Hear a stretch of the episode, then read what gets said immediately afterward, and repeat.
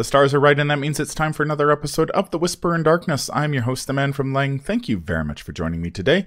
On this episode, we are continuing with our review of the player cards in the Scarlet Keys Investigator expansion. This is part three of our look at the Seeker cards. In this episode, we are going to discuss Orphic Theory, Existential Riddle, Guidance, and Dr. William T. Maleson Level 2. There are spoilers throughout if you care about that sort of thing. If you enjoy what you hear, remember to like, comment, and subscribe.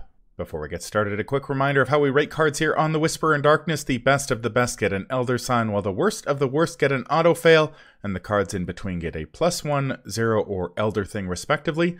Cards that you build around or cards that are good in one particular deck get a Bless token, while cards that we believe are destined to end up on the list of taboos or are simply bad for the game get a Curse token. Before we get started, I'd like to thank the patrons of this channel for their tremendous support. The Arkham Horror LCG community is amazing, and these people have gone above and beyond to bring you content like these player card reviews. Speaking of amazing members of the community, Michael Gaskin is the latest player to embrace the darkness. Thank you very much, Michael, for your tremendous support. It is greatly appreciated, and I hope that your experience with this game is as positive as it has been for me. If you'd like to be amazing like Michael and support the channel's goals and see your name on this list, head over to patreon.com, sign up for a tier of your choice, and claim your rewards. That would be awesome. Special thanks to Coleman Monroe Chitty for the amazing art that graces the channel, Nicole Fiscus for the Whisper in Darkness logo, and Nate Lost in Time and Space for the intro as well as the overlays. Thank you very much. I couldn't do it without you. Without further ado, let's get started. Welcome back, Arkham Horror fans, to our review of the player cards in the Scarlet Keys Investigator expansion. We're taking a look at the Seeker cards in this batch of reviews. This is part three of our four part series. Just a quick reminder that we will be taking a look at the uh, customizable cards later in the review cycle. Uh, due to the sheer amount of uh, text on not necessarily the customizable card itself, but the uh, the extra card included in the box. The first card we're going to take a look at uh, in this review is Orphic Theory. It's a two cost asset that has uh, costs 1 XP. It has the spell trait and an intellect skill icon, uses four secrets. As a free triggered ability, spend one secret, choose any non weakness treachery not attached to an elite enemy. Until the end of the round, treat the card's printed text box as if it were blank, except for traits, and it uh, takes up an arcane slot. Now, we have seen this type of effect very rarely in the game. The idea of blanking text boxes, we saw Mind Wipe way back in the, uh, the core set, the uh, Mystic card that uh, blanks the text boxes of, uh, of enemies and uh, it didn't really light the world on fire. It does see play in uh, in some decks because there are certain enemies where it is it is worthwhile to blank the text box, but uh, that tends to be quite rare. This one blanks the text box of non-weakness treacheries. Now there are quite a few of them. I was looking back, even at just the core set, there are yeah. quite a few non-weakness treacheries that uh, that might be worth blanking. Frozen in Fear stands out to me if you happen to be playing a, a, a Seeker Rogue. That might be interesting. Uh, Dissonant Whispers is actually pretty annoying at times. Oh, yeah. And so this would solve that. Uh, once you get past the core set, there are, I think I counted something like 60 non weakness treacheries that yeah, there are a lot of them qualify yeah. for this. Of course, in the Dunwich uh, Legacy, you've got uh, Beyond the Veil, which can outright kill you. This can buy you a turn, so you blanket, cycle your deck, and then you're you're safe from it. yeah. What do you think about this one? I think this is going to be more the the one of the more underrated cards of the, of the set. I think this is um, subtly powerful. I want to compare it to the usefulness of Alter Fate, the Survivor card, that just discards a non weakness treachery from play. And that card is clutch. Like every time I've run it, like it's been very useful to get rid of, even as something as basic as a locked door or very like pretty specific treacheries that seem to come up in almost every scenario in a lot of a lot of scenarios in the later campaigns in particular you'll get these nasty treacheries like um is it Black Star's Rise, the one that adds two doom to a location? Is that the one? you know? Something like that. Like, yeah. Yeah. But I mean, even like, like, you mentioned, locked door, and I think Locked Door. obscuring fog is another one that can get kind of mhm, annoying from time Yeah. to time, depending on exactly. where it hits. Like there there are quite a lot of them where these treacheries like they drain you of multiple actions to you know to deal with them. I'm thinking Black Star's Rise again, but then you have like Locked Door, which is like a difficulty four skill test, and if you're not, if you if you're in a, if your uh, agility and your combat are both pretty low, Locked Door is hard to deal with because it's difficulty four. So I guess what I'm getting at is um, there are actually quite a lot of treacheries this can hit. And often enough, blanking the treachery for a turn is as good as discarding it, like Locked Door, for example. I think this is surprisingly good. I actually wish this was a survivor card because Alter Fate is a survivor thing, and kind of wish they had it was. I kind of wish Survivor uh, Survivor got this because I think Survivor deserves it.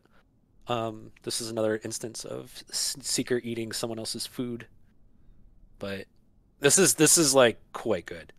I, I just gotta say because you get to do it four times. Like it could, like at its best, it's basically four wards of protection. You know, for two. you know, at its best, at its worst, you're saving like four or five actions for the team. You know, by dealing with treacheries that are nasty on a particular turn. Yeah, thinking like um, oh, was it from uh, Dream Eaters? You have the um, the um, the webs. What's the treachery that like makes it difficult to move out of locations? yeah. You know, like the Dream but- Eaters yeah. has a whole bunch of them that uh, Yeah. that can be pretty annoying. The yeah, because the they cost you ones that to uh, limit your investigation. Uh, I believe they're, I can't remember the name of it, but you Oh, Maga Bird. there's Maga birds. There's that goddamn the thing. Hunted by Corsairs is another one Oh that god, right. might be worth blanking. Yeah, there's a couple that uh, affect your investigation. It's just like you have to investigate and to discard the treachery. So Exactly. you're basically wasting an investigation if you can blank Yeah. that for a turn until I think I think it need. actually gets you discarded at the end of the turn. That particular treachery gets discarded at the end of the turn Oh, as well. yeah. So blanking so it for a turn is is helpful. Yeah, it's like basically canceling it. Yeah, especially I'm think I'm thinking is it Maga Bird that attaches to the location? I or am I believe thinking so. of Yeah, I know one of those does where it's like it's super nasty, but it attaches to the location. So if you blank it for a turn, you investigate the location, you leave, and it's like it's like you just played Ward of Protection on that on that treachery. Like this card is it's surprisingly powerful because that because treacheries that do things to you and cost actions to get rid of and require successful skill tests are like quite common. So this thing's really this thing's really good actually. It's just it's one of those where it's like utility and utility is hard to like concept into a deck. I gotta admit because it doesn't push your game plan forward. That's why I'm saying it's subtly powerful. Yeah, it's nice that it only costs one XP too, so it's Oh, yeah. it's available very to pretty much you know Mm-hmm. a large variety of uh, of seekers and off class seekers who you know if you're happen to be playing you know the flex slot or something like that, you can slide this Yep. in and Yep. and provide assistance to the team, especially if if you've got those treacheries that are attaching to locations and making your life miserable.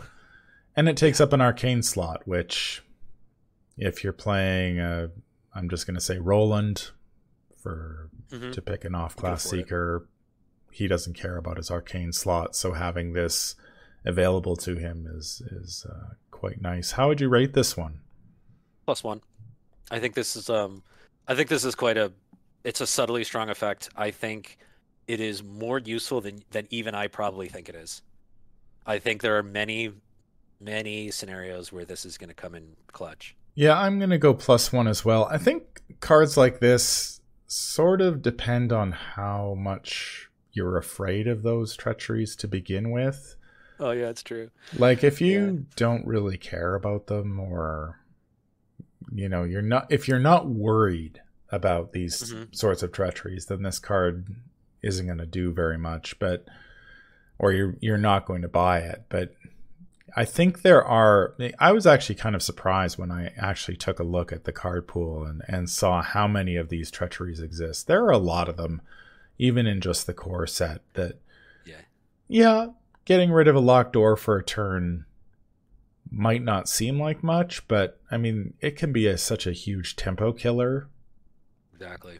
or even something like dissonant dissonant whispers which surprisingly can be quite painful Oh, because Yeah. you can't play hits on the wrong assets or events and all of a sudden it's just like oh i was going to play and then you realize oh i can't play that this turn Yeah. and so it And you know- slows you down blanking it with this and being like well to hell with that i'm just going to play whatever asset or event i was going to play Yeah. that will propel you forward hmm quite a bit. So, yeah, I, you- I do like this one. Certainly more than blanking enemies. Enemies just tend to Oh, yeah. die horrible deaths very quickly. Yeah. But some of Oh, those treacheries can stick around for a long time. hmm So one thing that's really cool about this is that this gets really good in four player because four players, four times the treacheries that are hitting the board. So it becomes a target rich environment for this thing because it's not only you don't have to worry about if it's only yourself who draws that dissonant voices, but if like anybody at the table draws the dissonant voices and is hurt by it, you know, you can handle it for them. You don't even have to be at the location of the treachery that you're blanking. Yeah, that's Yeah. that's something important to point out is that uh, yeah. while we've talked about a lot about blanking treacheries attached to locations, that you don't have to be at a location to blank the treachery. You it, the Yeah. treachery can be in anybody's threat area. You can blanket for them. Mhm. If your rogue is suffering under frozen from fear, frozen from fear, you save them. And I think the biggest difference between Orphic Theory and say Mind Wipe is that this one lasts till the end of the round. Mind Wipe was Yes. until the end of the phase. Oh, so it got its it got all its text back when it came time to hunt you. Yeah. So Yeah. blanking the enemy wasn't a Yeah. huge deal. It didn't really do very much for very long. This one this one's until the end of the round, so that's uh, that's a big difference as well. Plus ones across the board for Orphic Theory. The next card is Existential Riddle. It's a one cost event that costs 1 XP. Willpower and intellect skill icons, I- insight and paradox trait. Parlay, choose a non elite enemy at your location and test willpower or intellect 8. This test gets minus 1 difficulty for each other card in your hand. If you succeed, uh, automatically evade the chosen enemy and attach existential riddle to it. Attached enemy gains aloof. Thoughts on existential riddle? I don't like this card. And it's not it's it's because it feels so it steps on the toes of like other things and I think it's overly complicated for what it actually does. Like this is what power creeps over rogue stuff like slip away. You know, or hand or, or guardian stuff like handcuffs. This is some lunch some lunches are getting eaten here. I don't like this card. I wish I also wish it didn't have the tacked on bit about big hand because it's like why you know like why why are they limiting it to big hand by lowering the difficulty? Why don't just make it difficulty 4 and not have the each other card bit? Like i see the power. There have been cards that do similar things in other classes. This kind of power creeps over them. This just makes you feel bad for handcuffs and slip away and cards like that.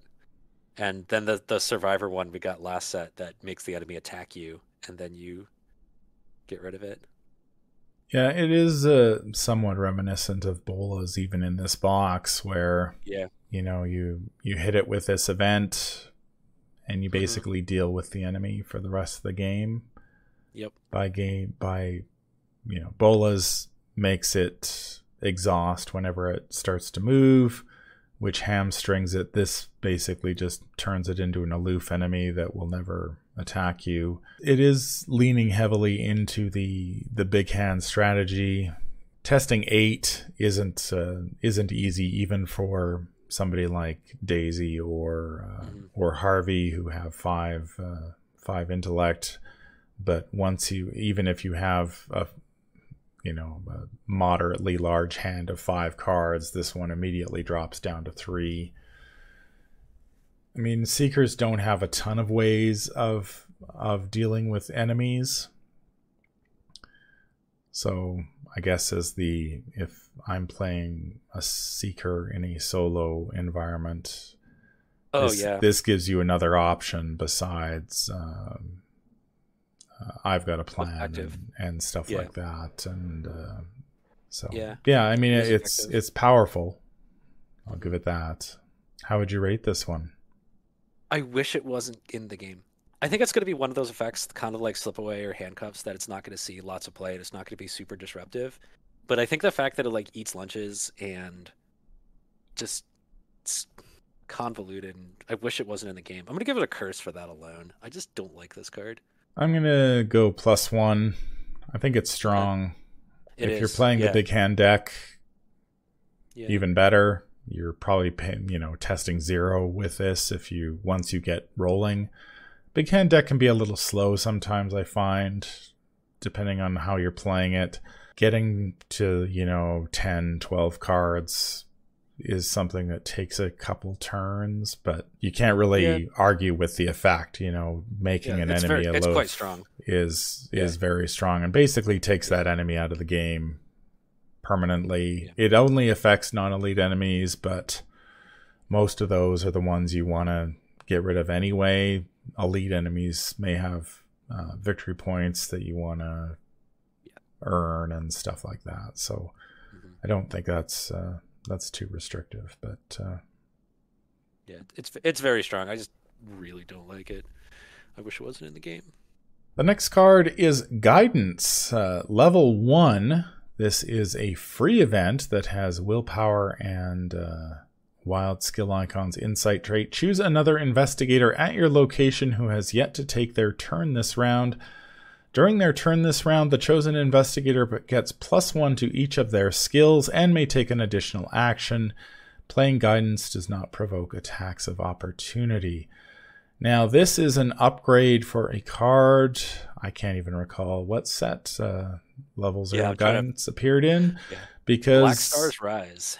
nobody really plays guidance. I guess it's in this set because we have now an entire investigator that is built around giving other investigators an action or a free action each turn, but he can't take this card, which is probably for the best. But uh, yeah, so the big difference between level zero guidance and this is you get the plus one to each of their skills, and it doesn't provoke attacks of opportunity. Otherwise, it's essentially Oh. the same card. Oh wow! I'm looking at the original guidance. It provoked attacks of opportunity. Oh my gosh! Yeah, it I didn't even remember that. Does the addition of plus one to skills and not provoking make this worthwhile, or is it still binder fodder? Yeah, it's probably still going to be binder fodder. I gotta admit. Yeah, it's one of those things where you're going to sketch out like power turns. You know, where like the investigator you give an action to is going to have this really powerful turn, and they're going to get a lot done, and they're going to they're going to use that plus one on everything. But reality is not the case. Like if original guidance was binder fodder, I don't see this turning it around. That being said, it does have a willpower icon on it on top of a um, wild icon. So at least it's two willpower icons, which is more than can be said for regular guidance. So I think it's less bad than regular guidance, but still awful. I think it's interesting. We have yet another uh, string board in the background here. We've got uh, all the seekers are creating vast conspiracy boards with uh, red string connecting uh, various elements of the mythos together. Yeah, I I think I was was fairly. Uh, I think I was fairly generous to level zero guidance when I reviewed it uh, way way back when. And obviously as someone who plays mostly solo i have never played guidance. And uh, i will never play this card. I think the seekers have so much better to spend their experience points on this one just isn't going to see the light of day and if you want this type of effect or if you enjoy this type of effect you can play carson and you can get it every turn as a free triggered ability basically. So Yeah. How would you rate this one? I want to do whatever is a step above tentacle because at least it still does a thing. And if I think of it as you're giving, like, say, three icons total across three skill tests, like, I could see running this as a one of on those clutch turns when, like, the Guardian needs to make multiple attacks, you know, simply for the plus ones. That's not nothing. So I'm to give this an Elder thing. A very dark, tentacly Elder thing, none, but still an Elder thing. Mainly because plus one, plus one to each of their skills is it is worth something, and the fact that you can chuck it for like a like a guts, I think, isn't the worst. Like the absolute worst. It's really bad, but it's not absolutely terrible. I don't know. The solo player in me really wants to Oh, tag yeah, this just- with a Just with just be honest. fail, Just be honest. But you could do uh, it. You could do it. You had the solo player. I was coming from the multiplayer perspective when I gave it an elder thing, right? I was coming from that. We're gonna have the clutch play where another player needs to make like a zillion tests, and I want to give them all plus one because it's actually gonna matter, you know, because I'm gonna give it to a rogue and they're gonna make seven skill tests, you know. That was that was that got it an elder thing, okay? So you can you can be solo. You can be honest. No, I think I'll give it an elder thing. It does have two willpower skill icons, which is good. Does have that. It does, you know, as long as the. I think this is this is one of those cards that's really situational. It's Oh yeah. you know, I think when you play it, everybody's going to be like high fiving each other around the table because something miraculous is going to happen.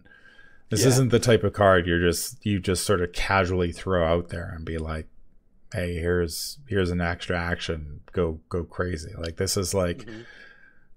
some investigator has gotten themselves in a an impossible situation where they need to evade three enemies and move. And suddenly you show up and are like well here you go. Here's an extra action.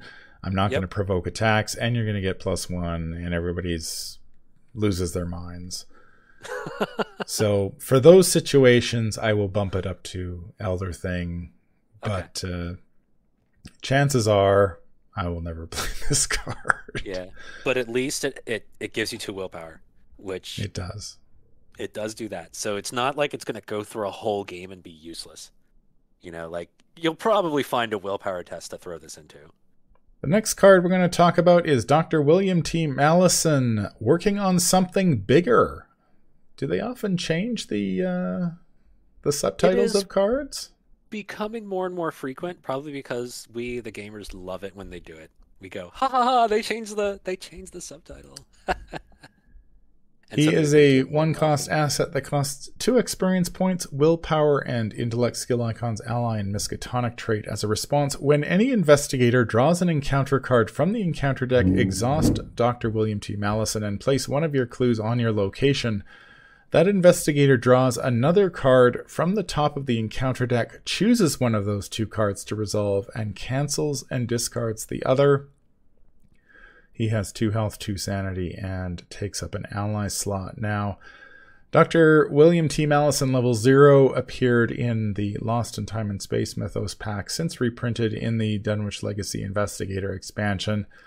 One of the cheapest allies in terms of resource cost to soak potential uh, out there.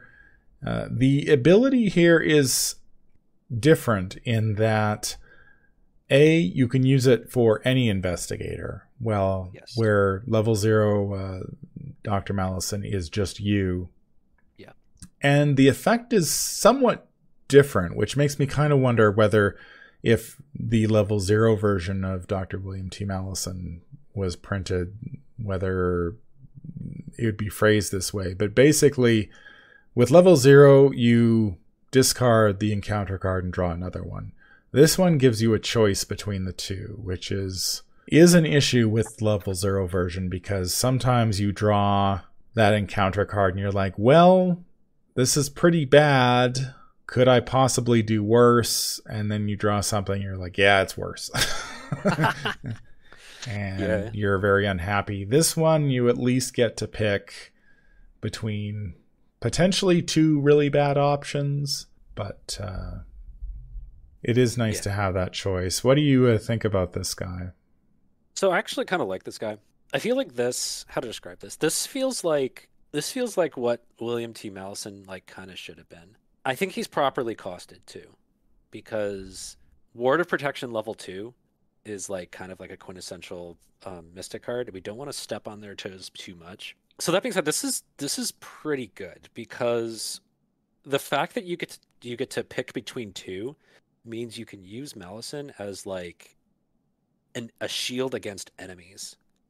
Even and that's just for like yourself. Let's say you're playing solo, right? And you don't like enemies, but you're a, you're a seeker. You can pick up that clue really quickly, right? Because you're a seeker and you're really good at picking up clues. Like that's easy for you. But the thing that would stop you is enemies. So you can wait till you draw an enemy, you know, and then drop the clue, draw two cards, and hopefully one of them won't be an enemy. And then the other enemy goes into the discard pile, which means you won't see it for a while. If you add all that up, that's pretty good. Also, you can use that as ancient in multiplayer, ancient evils filtration. Totally.